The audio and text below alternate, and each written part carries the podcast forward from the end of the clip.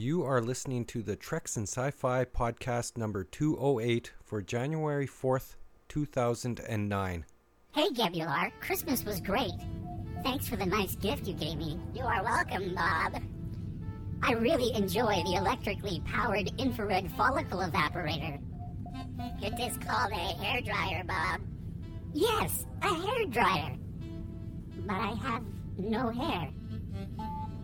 Anyway, I got something for you too, Gebular. You did? Yes. Something that Earthlings celebrate at this seasonal occasion. What is it? What is it? I will give it to you shortly. Right now, though, I have not been able to communicate with Rico. He is taking the week off of Treks and Sci-Fi and handing it over to a geeky friend of his. Say what? Yes, really. It is Jedi Jeff from Canada. What is a Canada?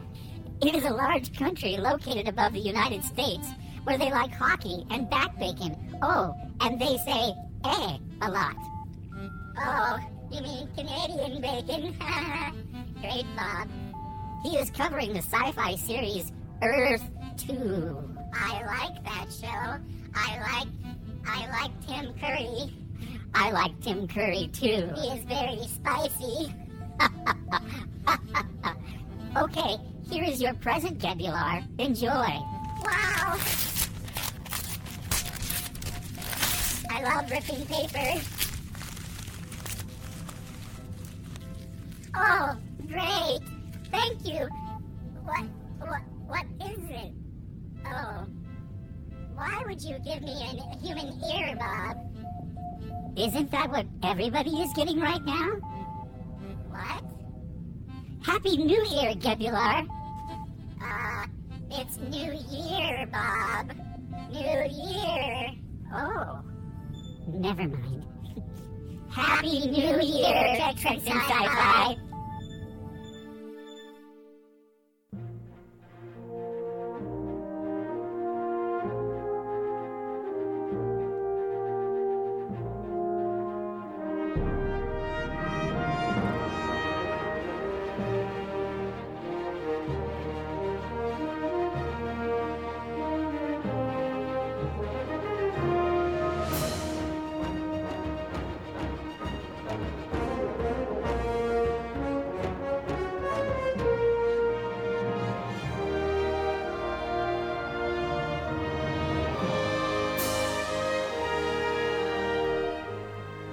Hello, this is Jeff, Jedi Jeff on the Treks and Sci-Fi forums, and today I'll be guest hosting the Treks and Sci-Fi podcast.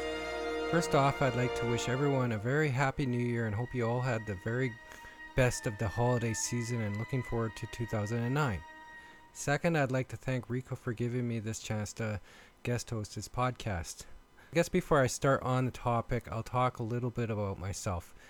Again, my name's Jeff. Um, I'm on Treks and Sci-Fi forums as Jedi Jeff. Been listening to Rico's podcast for pretty well as long as he's been doing it. Uh, probably uh, started listening um, probably a few few months after he started uh, doing it, and uh, I really enjoy listening to the podcast each week. Um, I really like all the things like Star Trek and Star Wars and Battlestar Galactica all the movies and things like that that Rico talks about. I really enjoy it on the podcast, and a lot of things that uh, Rico likes, um, I also really like as well. So uh, that's why I really enjoy listening to the podcast.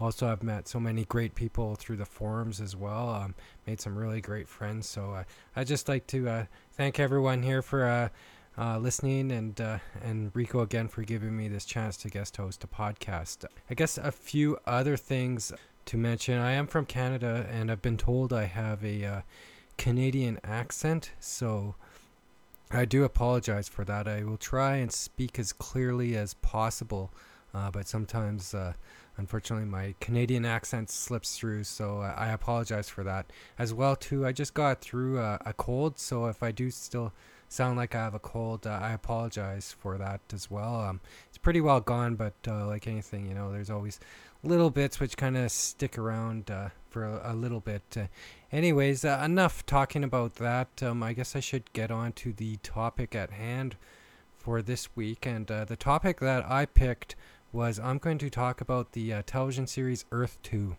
Earth 2 is an NBC series which came out in the mid to early 90s. I believe it was on for just one season, 94 to 95. It was brought to us by the people of who produced uh, Miami Vice and ERs.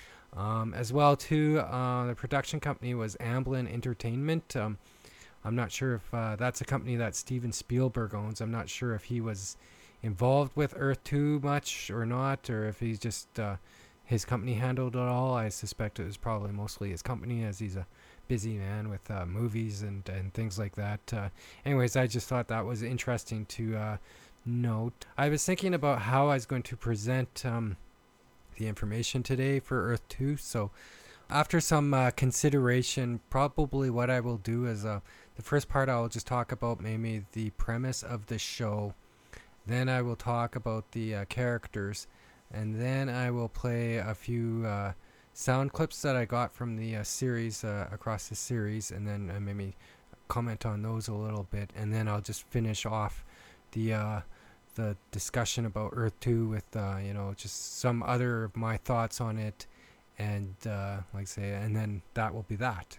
Anyways, I guess before I start talking about the premise of the show, I'm going to play a, a a sound clip from the start of the first episode. Um, the lead character, Devon Adair, is just kind of talking about the whole premise of the show. So I'm going to play that and then I'm going to come back and maybe talk a little bit more about the premise of the show.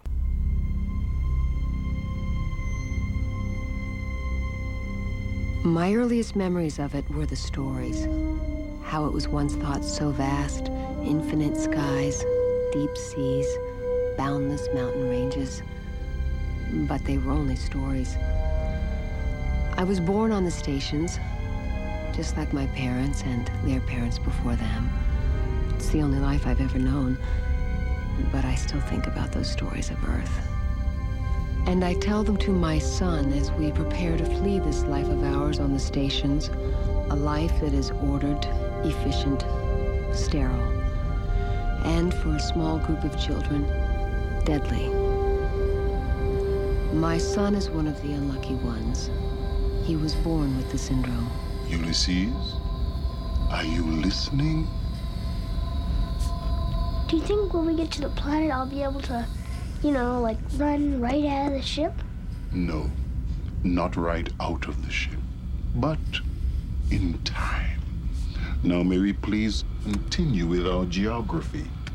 Six years ago, Yuli was diagnosed with a disease our medical community hesitates to even recognize. A disease not caused by the presence of a virus, but rather an absence. An absence of what nature can provide, an absence of fresh air, of fresh water, an absence of earth. And it is on this shoreline we'll be landing. Yeah, so that was uh, basically maybe I guess she basically summarized the, the premise of the show. Uh, Devon Adair did in that opening opening narrative. Um, basically, Earth is in 2192 is no longer able to be uh, inhabited by men. I guess basically, uh, it's mostly Earth is mostly just miners, and uh, it's very hard life down there. So most of humanity is kind of uh, they've moved up to the um, up to the big orbiting space stations which orbit Earth, and basically that's where most of the humans uh, live now.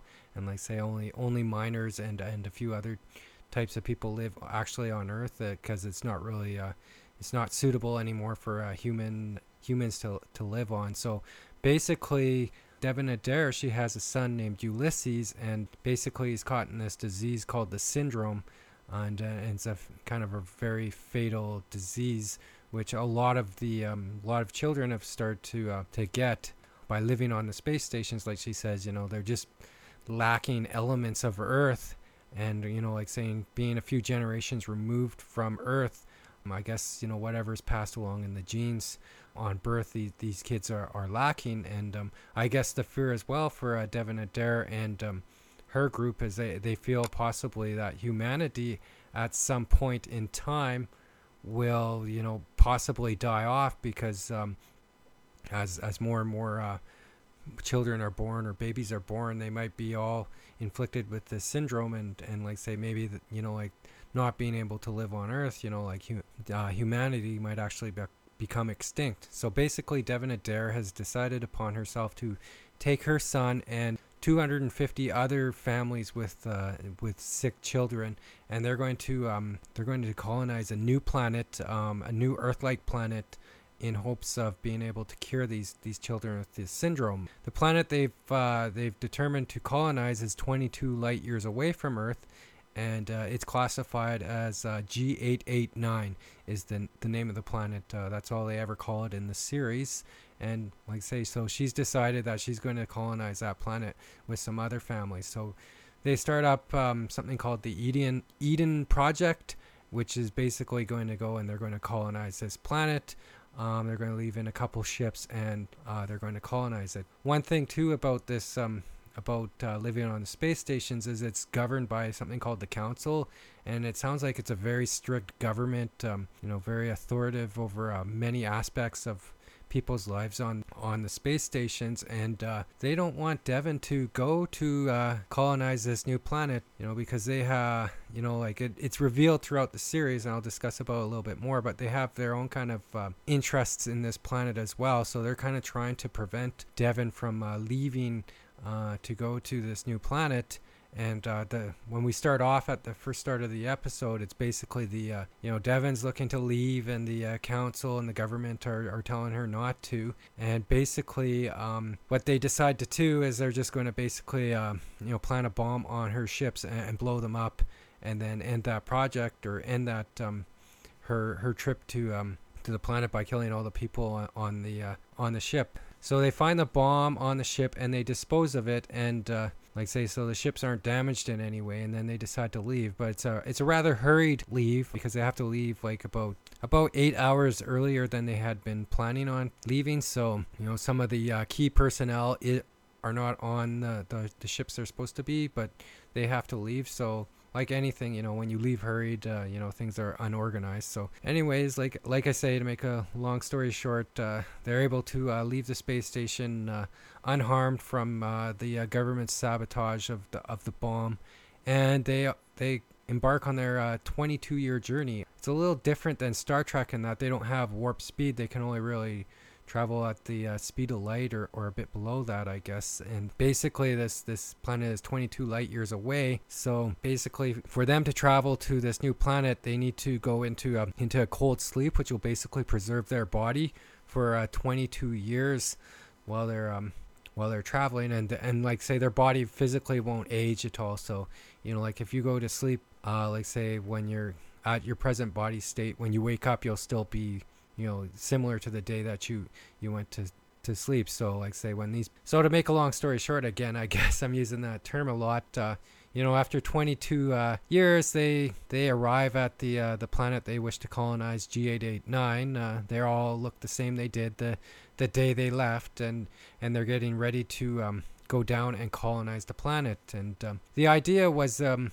they the Eden project went and kind of uh, two groups. There was the main ship, which was carrying all the families of the sick children, and then there was kind of an advanced ship, or, or called the Eden Advanced Ship. Devon and a smaller group were um, were on, and their their plan was they're going to get to this uh, G889 planet first. They're going to they're going to land on one of the co- continents on the uh, west coast of the continent, and they're going to uh, they're going to colonize a, a, new area, and they're going to call it uh, New Pacifica. And that was their plan. They were going to get there, set up camp, or you know, set up the colony so when the other families arrived, that that'd be all ready for them to uh, come. But um, once they get to the uh, the planet, um, the ship is sabotaged again, and it kind of goes into a into a crash.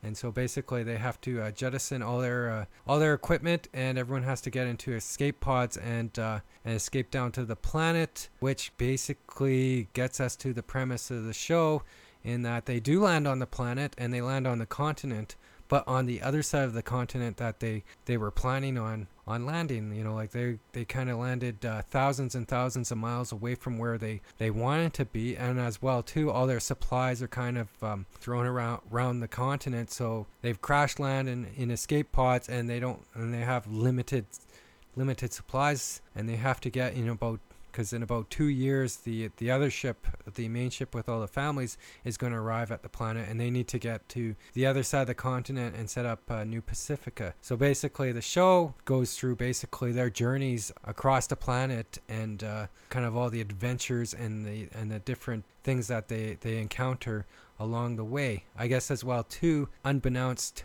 to uh, Devon Adair's uh, Eden project was that uh, they felt that the planet, or they thought the planet, was uninhabited, but it turned out to be that there was actually um, other uh, humans on the planet as well as some uh, alien species as well. So um, throughout the weeks, they kind of encounter those people and those species and, and it kind of uh, adds to the uh, intrigue of the show and their their mission i guess. Next up i'm going to maybe um, kind of run through the characters in the show talk about the different characters and then after i'm kind of done talking about the characters then i will go into kind of playing a few different sound clips you know from a few of the different episodes. So i'm going to start off here with um, you know writing down the cast list. There's about seven or eight different um, main cast members which were on the show. First off, I'll, I'll talk about the uh, main uh, female lead that uh, we heard in the uh, opening uh, narrative intro. Um, that that character's name is Devon Adair, and she is the kind of the leader of the Eden Project. Her son uh, Ulysses is is one of the children which is sick with this syndrome, and she's decided that you know he, you know, unable to heal him and make him you know get make him healthy again um, they can no longer live on the uh, space stations, and she's decided that they're going to colonize this new Earth-like planet, which they've that she's uh, kind of scouted out, uh, which was uh, G889. So she leads up the group to do that. Um, she's also her family was uh, instrumental in building the space stations, which a lot of the humans live in. So she comes from a very wealthy family, so she's able to um, basically fund this uh, mission to this new planet because she's very wealthy. So that was kind of uh, she's the the lead, and she's kind of the um, I guess the commander, I guess in in a sense of the of the mission to uh, this new planet G889. Her son is called uh, Ulysses Adair, though in the series he's usually referred to as Uli, um, kind of uh, short form for Ulysses. He's uh, he's a young uh, eight year old little boy who's uh, who's been sick most of his life with this syndrome, and basically for him to kind of um, survive, he needs to wear this kind of a, a suit with all these kind of wires and tubes in it to just kind of you know allow him to survive and to keep him functioning. It helps him breathe and helps him move, things like that. Without this suit, he'd probably be be bedridden or, or, or maybe even dead. So he's he's very restricted in this suit. Um, suit almost looks kind of like a, a Borg suit in almost in a sense. You know, there's so many parts to it, and uh, he seems to move so slowly and awkwardly in it as well too. It's a you can see it's very uh, uncomfortable and not not really an ideal thing for a young boy at eight years old of his age to, to be wearing it. Uh, anyways, once they get to the planet, um, I guess maybe I'll spoil this a little bit. He does uh, he does get uh, healed by the planet. I'll explain it a little bit more when we uh, talk about the um, talk about some of the uh, the sound clips there. Basically, he gets healed. Uh, he meets up with a race on the planet and he gets healed. So for the majority of the uh, series, uh, he's just a uh, normal little boy, and you know he's he's no longer has to wear the the you know kind of the uh, the medical suit or, or the suit to help him live. He's he's able to uh, function normally like any other person on the planet uh, after being healed. Next up, the tutor for the Adair family, Ulysses and uh, Devon, uh, they brought along a tutor uh, named Yale, um, and he's a cyborg tutor. And his name is Yale, but that's the name of the program which he comes from. And the interesting thing about this Yale character is basically back on the space stations, the this um, council or government. Um, they basically took all these really hardened criminals and they basically instead of you know throwing them in jail they decided what they would do is they would basically wipe their mind and then insert um, you know some computer chips and some kind of robotics and things like that into them. And then um, these yales would serve their different purposes. And um, and in this case uh, this this Yale was uh, made into a tutor. And he originally uh, he originally was the uh, tutor for Devon, and then when uh, when Ulysses was born, then he became the uh, the tutor for uh, Ulysses. So he's almost kind of, um, uh, in a sense, um, he's kind of, uh, I'm not sure if it's a proper term, but he's kind of owned, I guess, in a sense, by the Adair family. He's their kind of cyborg tutor. Later in the series, they kind of explore his character a little bit more, and he becomes more of a a free individual. But um, like I said, I'll touch a bit more on on Yale as well as we go along. I guess as well too. Maybe I'll backtrack a little bit here too because I forgot to mention this a bit. But um, uh, the I guess for maybe first I'll talk about Yale. The fellow who played Yale was a was a gentleman named Sullivan Walker, and I, I did kind of a, a search on uh, IMDb and and uh, Wikipedia, but I didn't find a lot for him. He's done some guest roles on uh, on some procedural dramas, and uh, looks like he does mostly Broadway work as well. So um, doesn't look like he does a lot of um, like um, sci-fi TV. Fellow who played uh, Ulysses Adair, uh, his name was uh, Joey Zimmerman as well. I did a, a search, but uh, looks like he hasn't done a lot of uh, lot of acting in the last 10, 12, 15 years. Uh, like I say, he's done a few shows here and there, so um, I'm not sure if he does more theater or maybe he's gotten out of the uh, out of the business and he's he's into something else now. I'm not really sure, but uh, it didn't look like he had a really big uh, list of uh, credits. The the female lead was um, again, you know, as uh, the character Devon Adair was played by a lady named Debrah Farentino, and uh, from all accounts, it looks like that this Earth Two role might be the the biggest role that she's had, or the most I shouldn't say maybe biggest, but the one she's most recognized for. Um, I looked and looks like she's done a few things like NYPD Blue and CSI. Um, she also did show up on some more genre type stuff. She did show up on the television series Eureka, and she also did uh, a series called The Outer Limits. So uh, sorry about that. I was going to talk about the uh, about the actor along with the uh, the character. So, anyways, we'll we've talked about um, about Devon, Ulysses, and Yale. So now we'll kind of go on to the rest of Eden Group, and I guess the maybe the most recognizable um, character, at least to me, was the uh, character of John Danziger. He's just basically he's um he's basically a fellow who came along on the mission um um, as a way of to kind of pay off, um, you know, some uh, family debt. So him and his his daughter decided they would,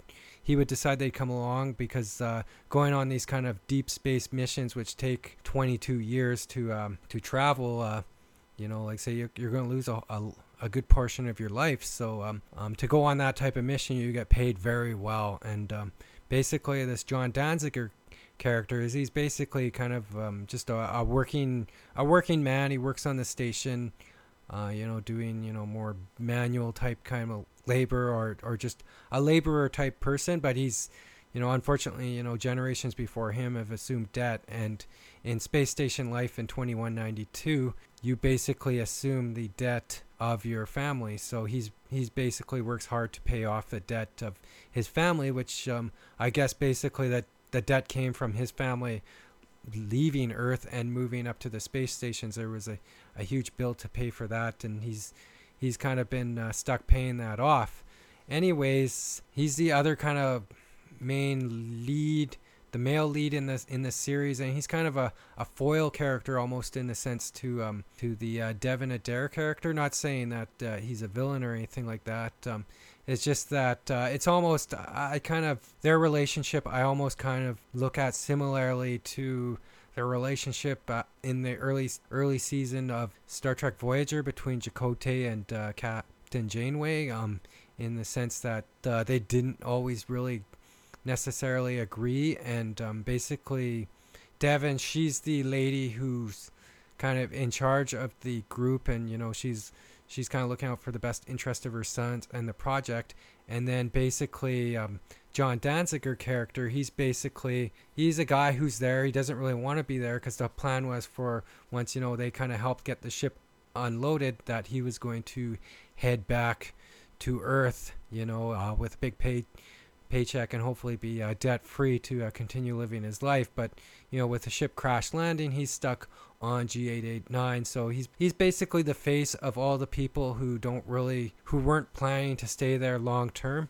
So basically throughout the series, you know, you can tell there's respect between him and Devon, but also he'll disagree with her on decisions and you know, there's a bit of conflict which we'll we'll kind of touch base a bit more as we go through the uh, sound clips. Basically, why John Danziger might be the most recognizable to us sci-fi geeks is because he's played by a fellow named Clancy Brown, who's done other sci-fi work before. He was in the in the movie uh, Starship Troopers as uh, Sergeant Zim. He was he was kind of the uh, drill sergeant uh, uh, when they were on, on, the on camp training before they went to war against the bugs.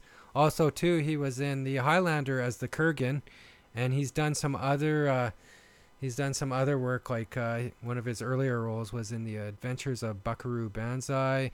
He's done a lot of voice work as well, like um, He's done uh, like say he's done work in Batman, Superman. He's Mr. Krabs and some SpongeBob pa- Square SquarePants. I'll get that out. I'll get that out. All right. And also too, he's he's done some television stuff. He's a he's actually appeared on an episode of. Of Star Trek Enterprise, and also he is also on a few episodes of uh, Lost as uh, Kelvin Inman. Next up, we'll talk about John Danziger's daughter, True Danziger, and she's basically, uh, again, um, she's there kind of uh, to complement, I guess, uh, Yuli, in that, uh, again, like, you know, the relationship between uh, um, John Danziger and uh, Devon Adair. There's some conflict. There's also some um, conflict between uh, True and Yuli, because, again, you know, True wasn't planning on staying on the planet long term. But now with them crash landing, uh, she's stuck on that planet at least for a couple years until you know until they get to New Pacifica and the other ship arrives. But she she feels uh feels like um, a little put out, I guess, you know, because it seems like everyone's putting a lot of attention on uh, on Yuli, and she's kind of jealous, I guess, uh, to put it bluntly, at the start of the season season in the series. Uh, you know, she doesn't really care for Yuli, and she feels he's spoiled, and uh, she's also kind of looking for attention, which um, at times she kind of uh, leads the um, leads the, the group into uh, you know maybe into some problems which. Uh, uh, they necessarily sh- shouldn't necessarily have had, you know, based kind of off this jealousy. But throughout the first season, and I guess the only season, she does kind of um, you know, she does kind of warm up to uh, Yuli, and um, you know, she becomes maybe a, a less jealous character. But uh, you know, she's she's a good good character too. You know, she uh, she's uh, very she helps her dad out quite a bit with the uh, the equipment because um, part of John Danziger's job is he he maintains a lot of the equipment that the uh, crew is using to uh, get across the planet. The the actor who played uh, True Danziger is uh, it was a lady named uh, J. Madison Wright, and uh, this story is kind of actually a, a, a, bit of a sad story. Actually, um, you know, she was something like 11 or 12 in the uh, series, and um, like I say, she hasn't done a lot of work otherwise in uh, in um, uh, mainly because uh, apparently, um, you know, after the series ended, um, she actually got a heart condition, and uh, which required her to get a heart transplant. Um, yeah, because I guess uh, her heart there was a problem with it, and the only way they could really correct it was to uh, to give her a heart transplant. So anyway, she had a heart transplant. Um, I guess um, she was helped out by uh, Clancy Brown, who played John Danziger, her father, on the TV series because they didn't, her family didn't have enough money to go through the procedure. But anyway, so she got her heart transplant, and then she looked like she went off and and uh, took uh, you know university or something like that, and then it was quite sad. You know, she got married. Um, like I was reading on uh, on like uh, Wikipedia that she got married and her and her husband they went on a um, on a honeymoon, and then shortly after um, when she just got back from her honeymoon, like a couple weeks after they were married, um, she had a heart heart attack and she passed away at um, like 21, 22, very young age. So very very sad sad story. You know, it's like say you never really like to to read read stories like that and, and to be such a young girl like say you know still quite uh, young in her career I hadn't really lived a lot of life for that to happen is, is quite sad you know like say you know they were able to replace her heart and then unfortunately a, a few years later you know, it, it just it didn't work out for her, and she passed away. So, uh, like, say a sad story, and always, you know, when I watch the watch the show, I always feel a little little sad that the the actor uh, had passed away so early. Up next, I'll talk about the uh, the doctor on the on the series is um, a lady named Ka- called Dr. Julia Heller, and um, basically she's kind of a junior doctor, but she's got some similarities to um, Dr. Bashir in that uh, she was kind of genetically enhanced to be a doctor. Uh, like say, they basically uh, with the genetics, they basically changed them around so that she would be, uh, you know, you know, kind of a smart doctor or or, or predisposed to kind of medicine. It's kind of interesting about the character. Um, like kind of right at the start, she's kind of like the most junior doctor on the mission, but like I was indicating, um, they had to leave rather early, so the more senior doctors, uh, you know, they were on the other ship when they left. So uh, she's the only doctor they have on the on the advanced ship. Um, so like say it's a bit of a trial by fire for Dr. Heller. Also, too, she has another kind of side to her in that um, she works for the uh, for for kind of the go- government or the council, and she's kind of uh, she's kind of been planted as a spy in the mission, uh, and she's she kind of reports back to the government, unbeknownst to the Eden uh, Eden project. Uh, she's kind of uh, spying on them, and um, like say, I will get into it a bit more later when we do the sound clips because it does add to it's, it's a rather big kind of story arc in the uh, in the series. So I'm not going to talk too much about it right here. The lady who played Dr. Heller was a, a Canadian lady named Jessica Steen. She's done some kind of uh, genre work before. She played another doctor on uh, Stargate SG1 as well. So she's, I guess she's kind of uh, known for uh, doctor work in in sci-fi series as well too. She also was in uh, Armageddon as well as a shuttle pilot. So she's uh, she's done a bit of uh, sci-fi work. Um, you know, the other work, uh, not a lot of other genre work from what I could tell. The next person I'm going to talk about is the kind of the pilot uh, of this series. He's uh, almost I don't know, maybe the Major West, I guess, if I, I use a Lost in Space term. Major West of the the group. His name is Alonzo Solace, and basically he's the the pilot. Again, his job was basically to fly the advanced ship, or set it up to fly, and then he would um, go into into deep or cold sleep with the rest. And they call them kind of uh, they call these pilots uh, sleep jumpers. And basically alonzo like the character in the show he's only in his 20s but uh, uh, it's revealed throughout the series that he's actually 110 because because uh, he spends all his time in these kind of um, deep missions these cold sleep missions so he you know, like I say, he's he hasn't really encountered or, or spent much time uh, on the space stations or even with humans much, because uh, most of his time's been spent uh, you know, just uh, you know, kind of flying ships, you know, on these these long missions. So he's he's kind of a key as well too. He's a he's a key in this series, in that part. The reason what since he's a um, pilot and he's done a lot of these cold sleeps, in that he doesn't really sleep. Um,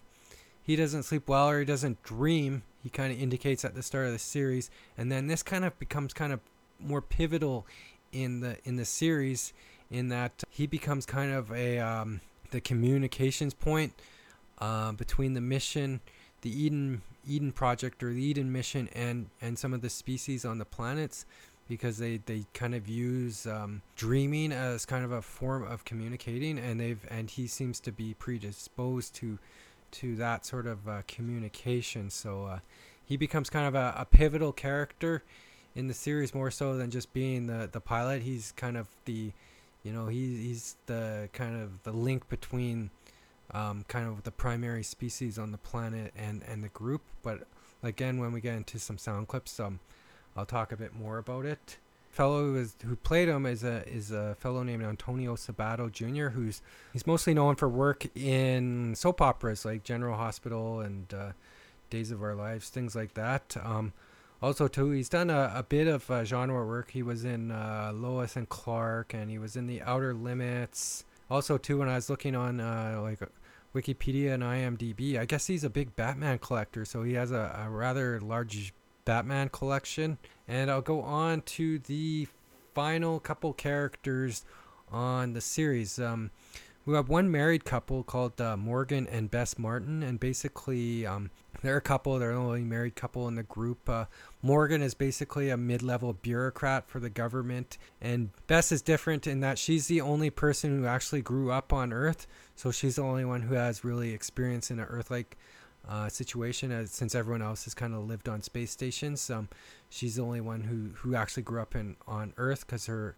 her uh, father and her family were miners, so so she kind of knows how to handle herself on uh, on Earth. And uh, Morgan, he's basically like say he's a mid-level bureaucrat. Uh, if I was to uh, sum up his character uh, pretty well in this series, um, if anyone's uh, familiar with Lost in Space, he's kind of the Doctor Smith character. He's not out to sabotage the group, but he's very he, his concern is really only himself, and everyone else is everyone else is, is not important, kind of similar to uh, Dr. Smith in Lost in Space. You know, only kind of worried about himself. Same thing with Morgan. You know, he just worries about himself and. Uh, and like I say, isn't particularly uh, well liked uh, with the other members in the uh, Eden uh, group.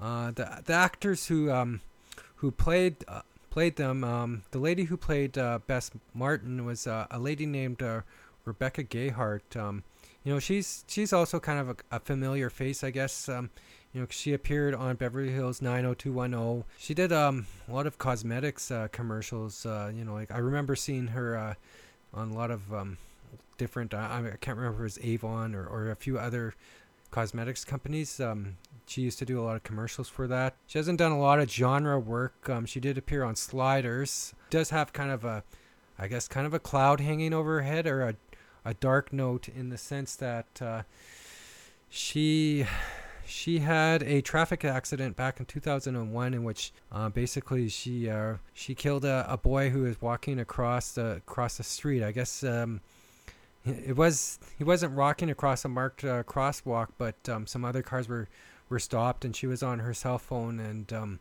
and uh, she didn't stop, and, and she hit him, and unfortunately he passed away. Um, I she she got sentenced, but I don't believe she did any jail time. Uh, I think it was more community service time and had to pay a t- pay a fine. But kind of a tragic, uh, tragic uh, story there, and I, I suspect uh, nothing anyone really ever likes. Fellow who played uh, Morgan Martin, um, his name was John Gegenhuber, and uh, for the most part, he hasn't done a lot of work. Um, the thing of most note was he um, actually appeared on uh, three episodes of Star Trek Voyager, so uh, that was probably, uh, besides um, Earth 2, this is probably his most uh, recognizable roles. So, anyways, that that's kind of the main characters, and I'm going to pause now, and then I'm going to come back with some uh, with some audio clips. Do you love music? Have you found yourself saying this? You know, popular music just doesn't have enough Star Trek or sci fi references. Well, you're in good company, and you're in luck because now you can have your great music and geeky references all with my new Star Trek and sci fi parody music page. Yep, that's right. I was tired of waiting around for my favorite artists to write Star Trek songs, so I borrowed their music and I made it myself, and now you can enjoy it for free. Check out hits like Another One Becomes Us or Life is Just a Holodeck, Ship in a Bottle, and humans playing Dom Jot. That's just a few. Head over to www.christrocks.com slash parody and treat yourself to a plethora of Star Trek and sci-fi MP3s. Inspired by Rick Dosty's Treks and Sci-Fi podcast, I have a whole page dedicated to music that every geek will love. So log on today and head to www.christrocks.com slash parody. You won't be sorry. Rock on, fellow geeks. Well, I'm back here, so uh, now I'm going to kind of go through some uh, audio clips here. And the first um, kind of clips I'm going to run is basically maybe I felt maybe just kind of set the tone. I'm going to play a couple clips basically where we've got kind of some key characters uh, meeting. First one I'm going to run is kind of basically the first meeting between uh, uh, Uly and Yale meeting uh, True, and this is on the space station or the spaceship, I should say.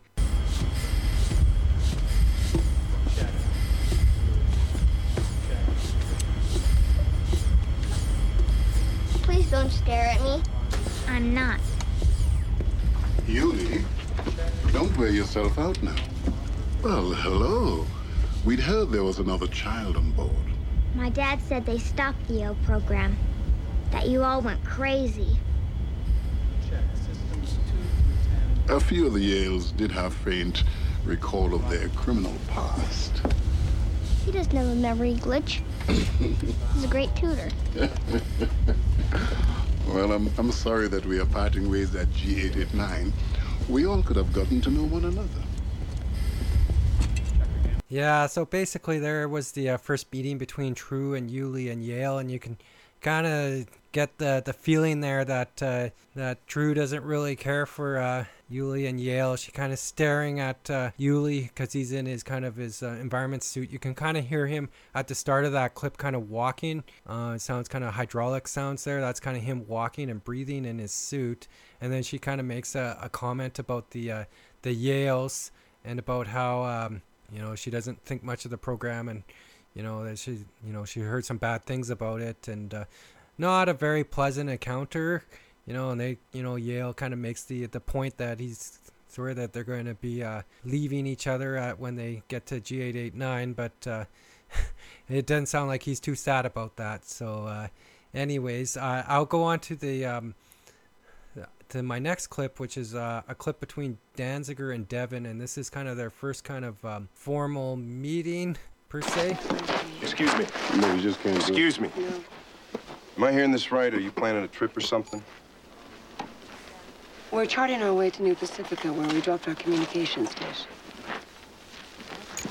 Give me a minute with your boss here, will you? It's okay. I'm a good guy.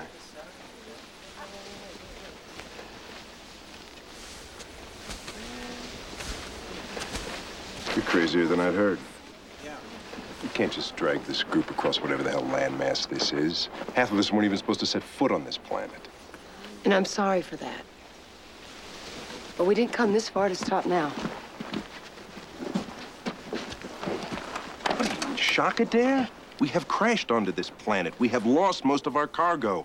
I just saw a man get killed by a rodent for crying out loud. Maybe you haven't noticed it, but your plans have changed. New Pacific is not the priority anymore. Certainly is a priority for 248 families on our colony ship. 26 months from now, they'll be here. And I've promised them a fully operational outpost. That's your mission, lady. That's your mission. Half of us are hired hands here. You read the risk disclosure when you took this job, and you were paid four times the standard cryosleep rate. And don't you dare invoke Broderick O'Neill's death here. The man was my friend. It's not about contracts or friendship. It is about survival. You want to move on? I say you put it to a vote. Thanks for your advice, Mr. Danziger. What I really need right now is a trans rover that's operational. Think you can handle that? So you can kind of see uh, again, uh, as I was mentioning before, uh, there's a bit of uh, a bit of conflict between um, between Danziger and Devon. Uh, like they don't necessarily agree with each other. Like I was mentioning, uh, you know, half the half the people you know on the planet weren't planning on uh, on on actually coming down or even staying. So uh, you know, certainly wasn't uh, wasn't in their plans. Uh, you know, like I say, he's not too happy about uh, the situation, and he's kind of letting Devon, who's the the commander, know. They mentioned um, uh, Commander Broderick. He was kind of he was another fellow who was on the ship. He was kind of more the um, you know, Devon is kind of in charge of the the project, but she's not really a um, operationals type person or, or a person who'd be able to uh, command a project, uh, command a kind of an expedition like this. And they had a, a fellow named Commander Broderick. And uh, what had happened uh, to him was um, they ran across a, a little kind of uh, monkey like um, species that True actually found. And they ran across uh, this creature, and she had carried it along with them while they were traveling. And this creature has its claws. I guess um, when it gets um, frightened, it, it it shoots its claws at at uh, at at the attacker or whoever it thinks it's an attacker. And they had and uh, com- the commander had run across this, and he'd gotten hit with this um, with this claw, and uh, they had actually felt he died. And actually, in the end, it's it's revealed later that it's actually only kind of puts them in a coma for a or a day or so, and so they were actually all quite shocked that they'd actually um, actually thought he was dead, and they actually went and buried him. Uh, you know, he, he appeared in, in a in the next episode they they did retrieve him. Uh, he like I say I'll talk a little bit more about him a little later, but uh, anyways. Um, we kind of set up the main type of um, conflict between uh, two main leads with uh, Devon and Danziger here. Uh, the next one is uh, kind of some further stuff with um, Devon and Danziger. They they certainly in the early episodes they certainly had a lot where uh, they're kind of at each other a bit. Um, you know, each kind of wanting kind of maybe uh, you know different different expectations, I guess. But I guess you know, at the end of the day, they both want what's best for the uh, for the for the group. They're just kind of going about it different ways. Listen, don't ask my advice if your mind is made up, okay? I considered your opinion. I just want to do it your way. Yeah. I am capable of making a decision, you know. I'll bet you've had lots of experience heading up your own multi-orbit firm and all. well, as a matter of fact, I did. And, uh, for the record, I was not spoiled. My parents were very strict and expected a lot of me. Must have been tough. Oh, I'm sure it didn't compare to life in the Quadrant. What, you run biostats on all of us? Yale has everyone's job applications on file. I've scanned them. So you got me pigeonholed, huh? Third generation indentured stiff, problem with authority, working to pay off the debt of his grandparents' passage up, is that it? Would help me to understand why a man like you would sign on for a job like this. A man like me would be damned if he's gonna pass his debt on to his kid. True's not gonna grow up and be a drone. Please don't use that term. Oh, I'm sorry. Immigrant worker, that's what you blue bloods say, isn't it? At least in the quadrant, we knew we were drones. Look, inherited debt is terribly unjust. A lot of us were working to amend that law. Yeah, yeah, and as soon as we get to New Pacifica, you're gonna send me home a rich man, Adair. Actually, I issued payroll on departure. Back on the stations, you are already debt-free. Oh, yeah? Then how come here on planet G889 you still act like the boss? So you can see there, there's some more kind of, uh, you know, tension between uh, Danziger and Devon. Um, they explore a little bit of the, um, you know, I guess there is a kind of a a class difference or class structure there. You know, she comes from a more privileged uh, lifestyle, him not so much. So, you know, there's some resentment uh, between that. Um, actually, that's explored a little bit more as well too between um, the marriage of uh, Bess and Morgan as well too. Uh, like I mentioned, you know, Morgan is a more of a, a bureaucrat, uh, you know, more privileged lifestyle. Bess, you know, she came from Earth uh, miner's family. So, you know, throughout the episodes, they have a little bit of uh, issues, I guess, uh, you know, like Bess and Morgan with, uh, you know, the, you know, kind of both their upbringings. But um, the main one here is, is kind of Devon and Danziger, you know, again, you know, kind of um, this kind of, uh, kind of sets up, you know, the, the, the kind of the differences or, or the kind of the conflicts at the time. Uh, a lot of people feel, and I, I feel feel likewise and was kind of eluded in some of the later episodes that uh, there might be a something a little more there between uh, Devon and Danziger, and if the if the series had kind of went on, that uh, most likely they probably would have gotten romantically involved, which um, probably it seems like uh, that's where it was heading. Um, you know, like even though no, they they kind of disagreed or, or or fought at times, you you did see that they both did respect each other. I'm kind of going to go on, you know, kind of move out of this um, these sets of um, sound clips, and I'm going to talk next about um, one of the um, first things they kind of encounter on the planet is a is like say Uly is sick, and for him to get better, they encounter this race called the Terrians. They're one of um, like three kind of races that they they kind of encounter on this planet, and the Terrians are kind of they're very close to the um, Earth, like say them and and that planet are, are kind of one. They travel through kind of they travel through the dirt. Um, like say every time they kind of come, they they kind of come up through the dirt. Um, so they can. It's kind of kind of been mentioned that they swim through the swim through the the dirt, I guess. And, and they're kind of they're almost like it's kind of like the planet. They're like kind of the the face of the planet, or you know the way that um, people interact with the planet, because uh, um, the Terrians bond with the, with the planet is is very um, very close. So my next uh, clip will just be a little bit of an explanation about the Terrians. Okay, easy. Yeah, I think I got it. I wish you'd let me get closer. Look, we don't want to scare him away. Here. I've never seen anything like it before. Factors all across the board, the spectral function can't decide if it's animal, vegetable, or mineral. That's a he. They all are, according to him. Can you understand what it's saying?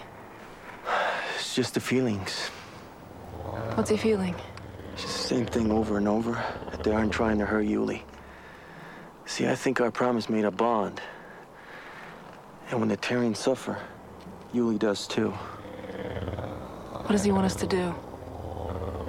I think he was hoping we'd know. Yeah, so this this one explains a little bit about the Terrians. Again, like I say, I mentioned earlier, Alonzo, the uh, the pilot, um, he's able to kind of communicate with the Terrians, and he does that through dreaming. Um, like say, so usually when they're talking to the Terrians, um, Alonzo is close by as well because uh, he's got that ability to communicate with them. Play one more uh, kind of clip about about the Terrians again. Uh, Doctor Heller, which we heard, and, and Alonzo. They're, again, they're talking about the Terrians here. Alonzo? You all right? They're Terrians. What? They're Terrians? What did you say? The creatures. The ones who swim up from the earth. Alonzo, are you with me?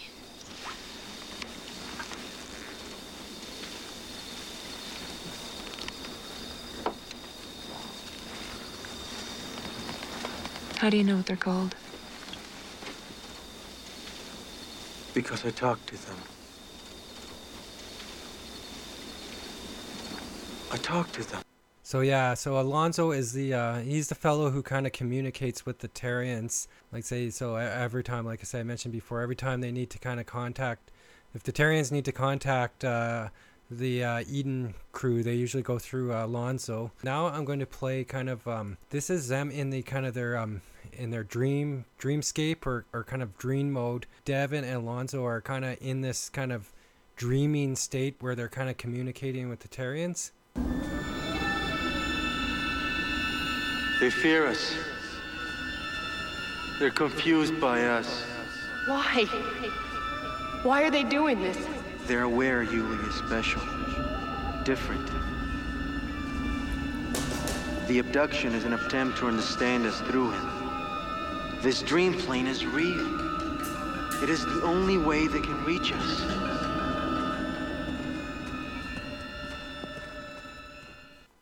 So yeah, that's um, basically the uh, Terrians. Um, that kind of explains how they communicate with Alonzo. Um, they they do that through dreaming. Throughout this the show, they'll kind of show you know Alonzo and his dreams and the Terrians and kind of how the communication happens between the Tra- Terrians and uh, and Alonzo and the Eden crew. Next up, I'm going to talk about probably the uh, primary villain in the series. Uh, he came up right at the start. Was um was this astronaut, I guess, or he said he was an astronaut, and then we found out later that uh, he was actually a penal colony person because the council was using the planet G889 as a penal colony, and they would uh, they drop prisoners on the planet and use them to kind of study the planet to see if they could use it for um, for ha- habitation. So Gaal was kind of the you know they kind of ran across him at first and they he told them he was a, a kind of a lost astronaut but um, later it was discovered that he was actually a, a penal colony and he was really he didn't really want any good interest for the um, for the eden crew he was just kind of plain crazy actually and uh, was actually played by a fellow named uh, tim curry who's uh, most well known for uh, the uh, Rocky Horror Picture Show, and uh, I think he does just a fantastic job with this role. He's just every every scene he is in, he's he's just stealing it. So, anyways, here's him, here's Gaal, and he's explaining the uh, penal colony to um, Commander Broderick, which uh, I explained earlier uh, was was a fellow who was killed, and he he didn't die, and then um, I guess he kind of dies again. Just call me a magpie, Commander.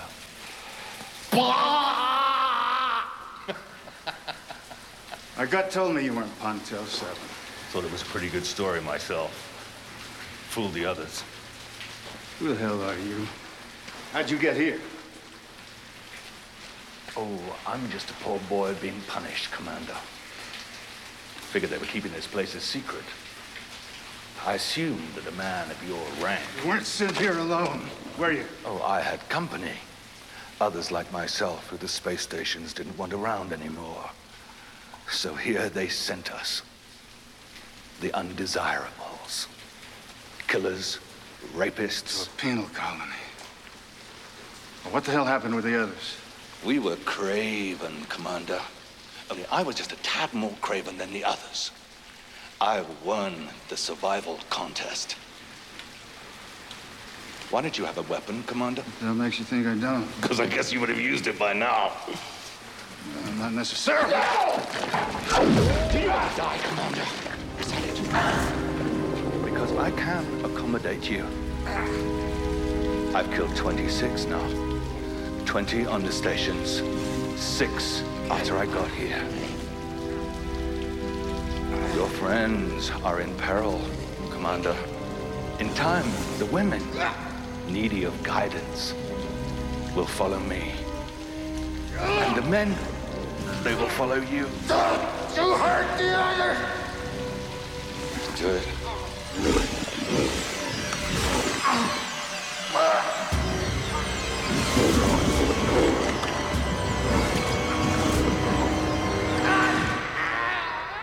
Yeah, so basically, um, that sums up uh, Gaal there and, and the planet, I guess, in the sense that it's a penal colony. Uh, later in, in the series, um, the uh, the Eden group kind of meet up with some other uh, penal colonists, uh, which aren't quite as um, crazy, I guess, as, as Gaal is. Um, I say Gaal, he's just he's just playing crazy, probably because he's been on the on the planet for so long by himself. But uh, sounds like he was a pretty bad guy uh, to begin with. Um, and anyways, it, the scene kind of ended with him kind of killing the uh, killing uh, the commander there uh, because uh, the commander had found his his secret uh, that he was uh, a penal colonist. Uh, later, you know, um, later episodes, um, the Eden crew uh, find out uh, through Yale uh, that uh, Gaal isn't all he uh, it makes himself out to be, and to kind of he kind of tried to um, work himself into the uh, into the group, and he was kind of uh, manipulating uh, True, uh, Danziger's daughter, because uh, again, you know, she was kind of jealous of Uly, so um, so Gaal kind of worked off that, uh, you know, to kind of gain her trust, you know, because he's trying to gain access to some of the the equipment that they used. They had some big kind of kind of vehicles that they used to travel across the um, across the planet. You know, they'd come across their their kind of cargo t- containers, and, and they found some uh, equipment. And Gaal wanted some of the vehicles to uh, transport himself around, so he's trying to uh, manipulate uh, True to get at that. Uh, at, at that, um, I'll play this scene. It's just, I really like Gaal's scenes, so I, I'm gonna play another one because it's just, he's just such a, a wonderful actor. Here's one with him and True. My puppet. What big eyes you have.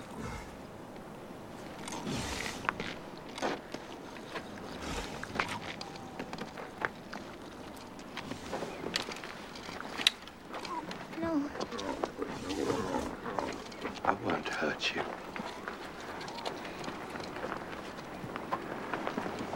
You. You.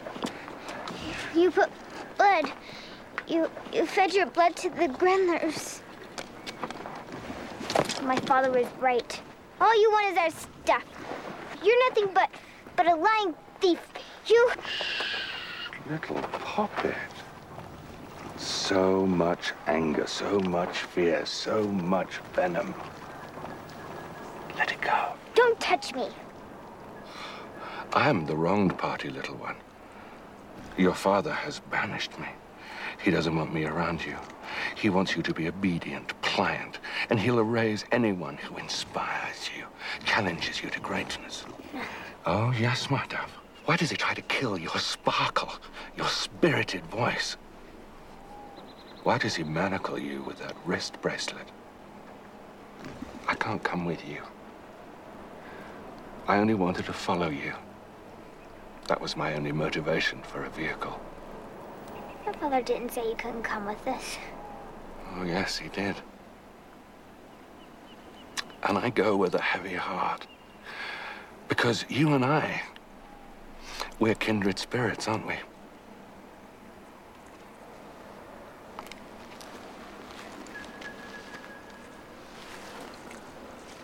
You must trust me, Poppy.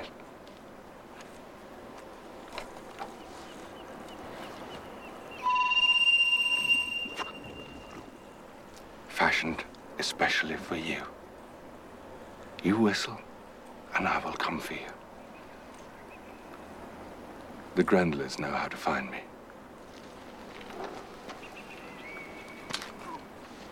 Uh, I don't think my father would like me whistling for you.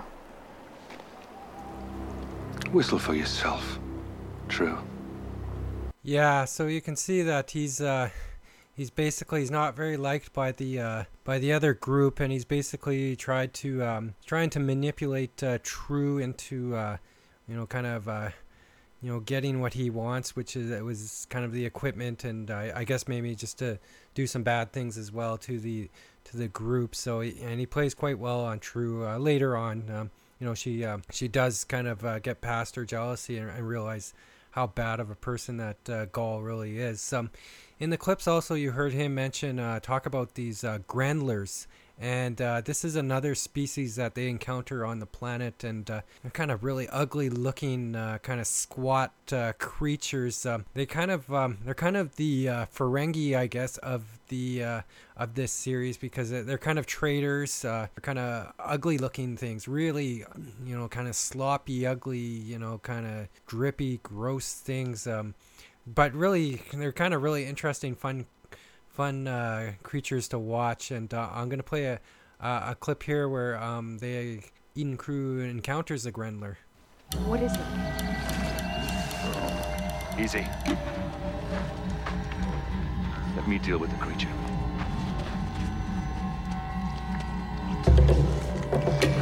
Yeah, come check this out. Mangiest looking thing in the whole universe wouldn't even wipe his mouth. I think I'm gonna puke. Well, we shouldn't judge these Grendlers by our standards of good hygiene. Oh, he's quite unpleasant. And he's coming back. Hey, he's coming!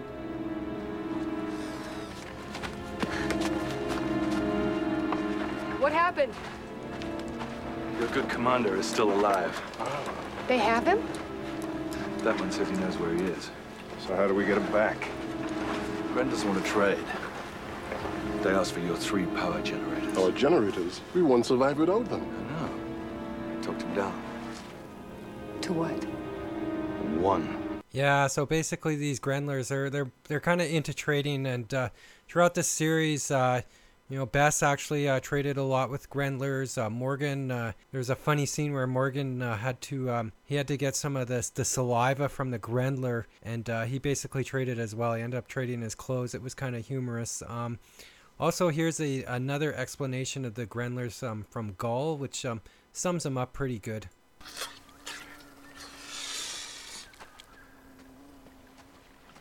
Hi. Um, last night when you came to us so bruised and beaten, how did you get so hurt? Grendlers? I- Grendlers are what I call them anyway. Slobbery rodents wouldn't blink to rip the arm from your shoulder. And they could. Guess you haven't had the pleasure. No. Uh, I... I think I've seen one of those things. Short, squat, ugly thing. Hi, I'm uh, Morgan Martin, Deputy Secretary of Interstellar Development. How are you? Guess you've seen one then, friend. Last night when I saw the lights from your camp, I thought it was a mirage. My rescue is here finally after all these years. Then two of them ambushed me, cleaned me out of everything I had. We had a cargo pod. Everything that we brought was stolen. An, an aircraft, vehicles. The Grendler's way. Traders by nature, but not above a little larceny. Yeah, so that pretty well sums up the Grendlers. Uh, it's pretty good. Uh, like say that, like say they, like I said earlier in the uh, podcast here, like um, when they crashed, they had dropped their um, supply containers um, throughout the continent, and they found a few, but they were always kind of, um, you know, they're already kind of rampaged and everything was stolen, and uh, and they uh, they figured it was these these Grendlers which should uh, take them, and they ran across them a few times. They end up ha- kind of having to trade for some of their stuff back from the Grendlers, and that was kind of the way the Grendlers are. Even when they met kind of good Grendlers, they still just wanted to trade. They would never really give anything away for free. So, so, but they're like say interesting characters, kind of the Ferengi of of Earth Two, I guess in a sense. Um, the next clip I'm going to play is kind of um, as I mentioned before, Dr. Heller, you know, she was also kind of uh, a spy for the council on the on the show, and uh, you know, so she kind of um, they what they wore, um, they had all this little kind of interesting kind of um, gadgets and gear that they they wore to kind of communicate with each other. They had something which is called a, a VR gear, which um, Dr. Heller used to communicate with the uh, council because they're so far away, and it and it appeared that um, that the the council had some sort of satellite or something and orbiting the the planet, and um, she had a contact on there that uh, she kind of uh, communicated with, and he would uh, uh pass along kind of the uh, what the council wanted of her, um, you know. And she report back on, on some of the things um, uh, they're finding on the planet. they're mostly interested in Uly, actually. The council is very interested in Uly because with Uly, you know, he'd kind of made this bond with the planet, which um, they kind of felt was kind of uh, very important, um, you know, to the possible col- colonization of the planet. Because the council, as well, like I said, I mentioned before, was also very interested in this planet as well, and uh, they were going at it a, a, bit differently, like I say, using um, penal colonists to kind of gather information. So, anyways, here's um, here's a clip of uh, Dr. Heller talking with her contact. Heller in. Citizen Heller. We'll dispense with the formalities. The boy's exhibiting traits attributable to his interactions with the Terrians. Is he aware of this? Somewhat. They know not what they have. Do you know what they have, Heller? I'm not sure. They have the key to this planet. What do you mean? We've known for years we can't take this place. We cannot sublimate the Terrian population. They have a symbiosis with the land, an interdependency. The very planet would die without them which is counter to a healthy expansionist movement, isn't it? And you think the boy provides the ability to take the planet? The boy is touched. Suppose we could take the essence of how he has changed, duplicate it, control it, and then give a home to all of those desolate people floating in space. And how do you propose to acquire the essence of how the boy's changed? There is a place at the base of all of our brains which for hundreds of years science has speculated is the location of the human soul. That's never been fully proven that the pineal gland is that. This is where the change begins. How do you know? Twelve years ago, I found that to be the case in a convict child. I tried to remove it myself. Are you out of your mind? Oh, no, no, most certainly not. However, I have but a fraction of the medical expertise of someone like yourself, and that is why you will harvest it from the boy. And do not plead medical ethics with me, doctor. You are a prodigy of the system. The system owns your ethical choices.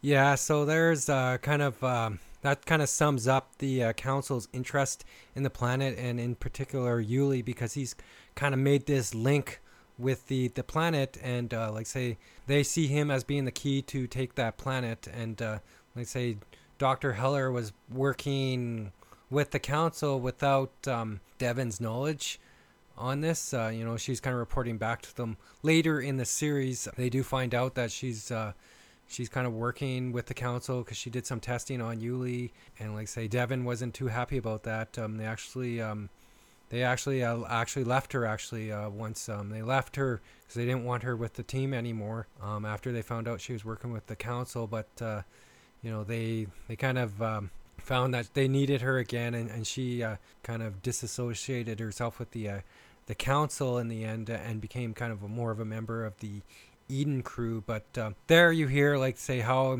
you know how the council's very interested in Uly. Actually I, I guess I should note here too um, her contact's name is Riley, and um, I guess you you probably noticed that uh, voice there. That's the voice of uh, a fellow named Terry O'Quinn, who um, I guess if you watch Lost, uh, he's John Locke on Lost. Um, so this is one of his earlier roles. He's also appeared on uh, on Millennium and uh, The X Files, so he's uh, he's quite well known in genre type kind of TV.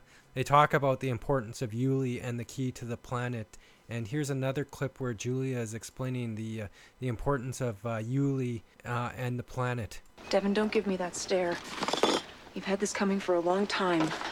The council could not have tried harder to dissuade you from coming here. I mean, if it was so damned important, why couldn't they just tell me themselves?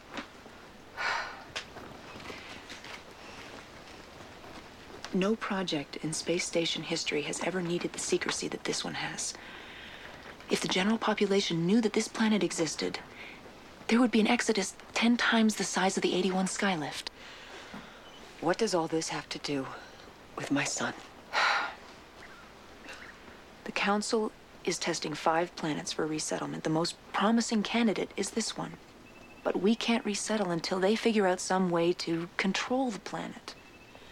You mean control the Terrians? If they remove the Terrians, the planet starts to die pretty hopeless until a sick little boy comes along. Something about this boy makes the alien world give a piece of itself to make the boy whole. Uly is the key to human acceptance on this planet. The Terrians have chosen him for reasons that we can't understand, but we have to respect it. There's a whole world of people at home depending on us. Yeah, so that kind of uh, again kind of sums up the importance of uh, Uly uh, and the uh, Terrians and the planet. In that um, the council had kind of tried before to uh, inhabitate the planet, but uh, you know, like say they, they were never able to make that kind of that connection with the Terrians, which uh, again are kind of the face of the planet, or they're almost kind of like like a, a, humanoid form of the planet. Um, like the Terrians are kind of these big kind of um, these dirty looking guys. They almost they just look like something made out of dirt almost. But anyways, uh, like say they, you know, they they went and they healed Uly, and then they're kind of connected. Uly is connected to the the Terrians, and he's connected to the planet, and and they feel you know Uly is kind of that key to, you know, allowing you know humanity or mankind to inhabiting that planet, and uh, so the council is quite interested uh, with Uly. Um, my final clip here is uh, as as they go along, as they uh, trek along in the um, in the series, they run across um, you know like I mentioned, you know the council was using it as a penal colony, and then what they did is they had all these uh, prisoners on the uh, on the planet, and then they sent these these kind of um, these modified type kind of soldiers um, who would basically go and they would um, hunt down the uh, the prisoners, and instead of just killing them uh, quickly, they they would kind of kill them slowly, and then they would basically gather information on the planet from the prisoners, and then report that back to to the uh, the council. And this was kind of how the council was um, kind of um, investigating the uh, the planet and um, the Eden crew or Eden project kind of ran across um, something which they called a Zed. And here is um, here's a little clip about the Zed here. So, how are you feeling? All right, considering. How is Alonzo? He's going to be okay. Hmm. Any ideas who's shooting at us? Theory. I was hoping maybe you could confirm it. Hmm. Have you ever heard of a Zed? Zed? That's what's shooting at us? Yes. It Stands for Zero Emotional Defects.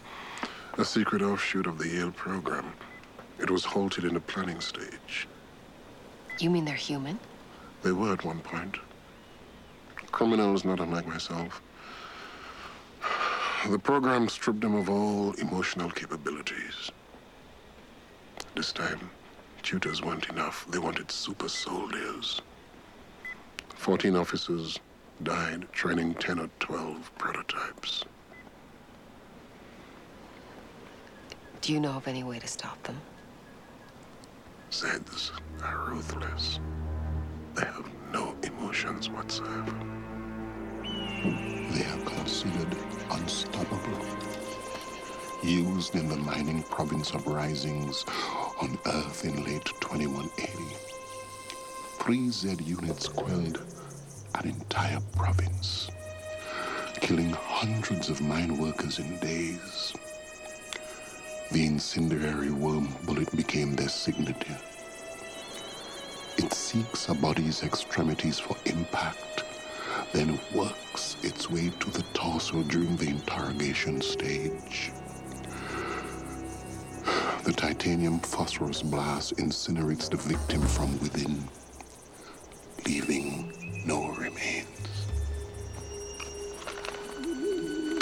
Yeah, so these Zed soldiers are pretty uh they're pretty tough guys. They're pretty uh pretty cold guys and the council were using them to kind of um, like I say gather information on the planet uh, and then just have them track down the, the like say the the prisoners or the penal colonists and uh, like say instead of killing them quickly they'd kind of they, they had this bullet which um, kind of work itself uh, through the body uh, very slowly and then they would uh, basically question the uh, the penal, colonist and get the information and report that back to the the council. So, anyways, that's um that's kind of my uh, my summary of the series. I'm just going to take a quick break here. He is starting to quote Star Wars. And and he does it in character. Like he quoted Luke Skywalker recently when my uh, SUV broke down in the Target parking lot.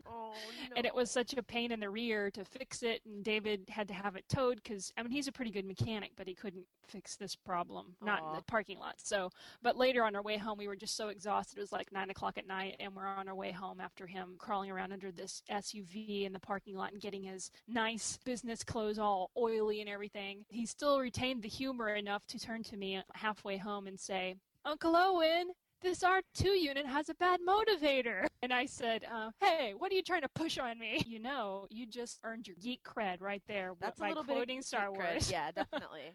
he just laughed. What would have been really funny is if while he was working on it, you should have been like, "Would it help if I got out and pushed?" I could have, but at that moment, Probably not a good idea. Not a good idea.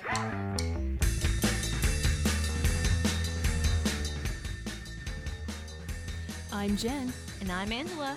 And when you're not listening to this glorious podcast, we would love to have you listen to ours, the Anomaly Podcast. That's A N O M A L Y podcast.com.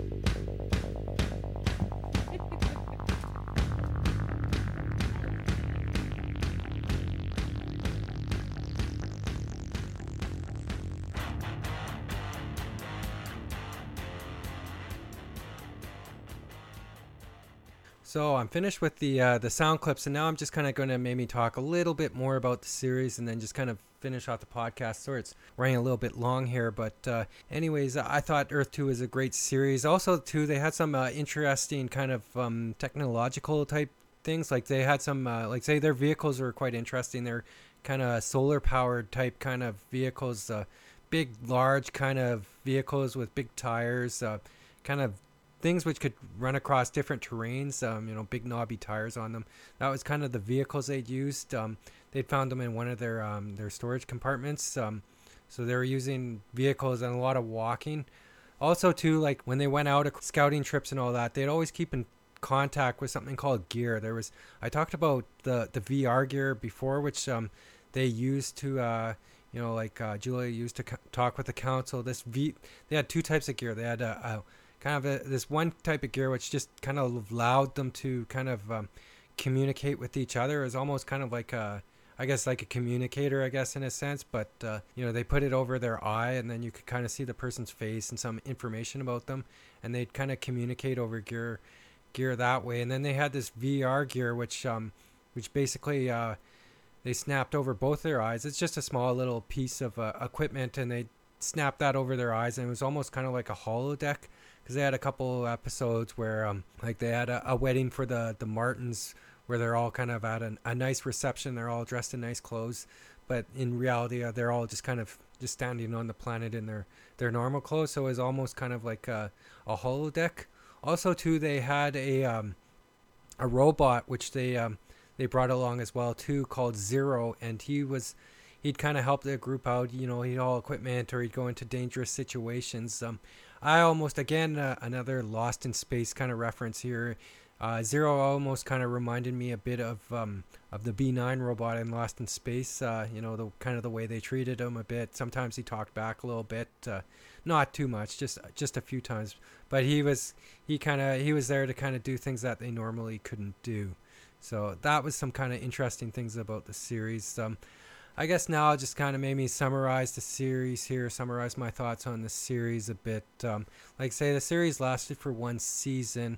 I found the first half of the series to be a bit stronger than, the, or the of the season a bit stronger than the second half. First half seemed to have kind of some more arcs, you know, with uh, Doctor Heller and her uh, communications with the uh, the council, and then there all the stuff with um, Gaal and then uh, Uly and the Terrians, and then the second half kind of got into some more kind of standalone episodes. Um, uh, some were all right, a few eh, not so good, but uh, overall the series was very good. I felt uh, shouldn't have been canceled. Uh, you know, certainly shouldn't have been canceled and should have got another season. Um, kind of near the end of the series, like they kind of ended it on a cliffhanger.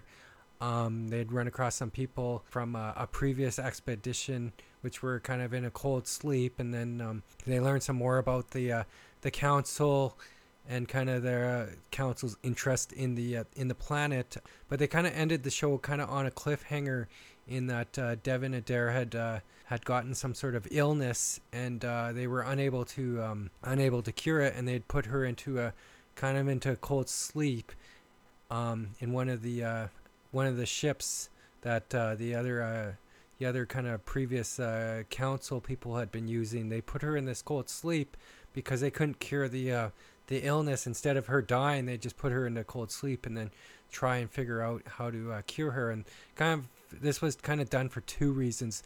One, the producers wanted to um, force the network's hand, and B. Uh, uh, the lady Debrah Farentino, who played Devon Adair, she was pregnant, so they needed kind of a reason if they came back for a second season, a reason when she wasn't around for the first few episodes, um, you know, because she was uh, pregnant or giving birth. They, they needed some sort of reason to kind of not have her in the episodes, and this was the reason. There was talk that they were going to do another season, but that the NBC and uh, Universal, who um, were kind of the um, production company and or, and the station or the broadcaster, they wanted to kind of dumb down the second season of Earth 2 and kind of change it around.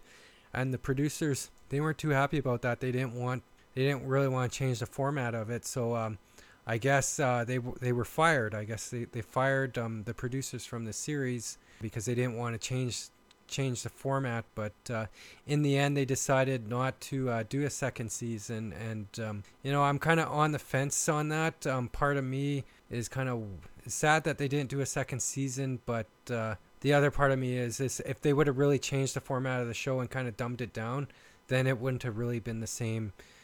This is pretty well wraps up my talk about Earth Two. Um, uh, Rick Moyer here has some uh, comments, so we'll just play his comments.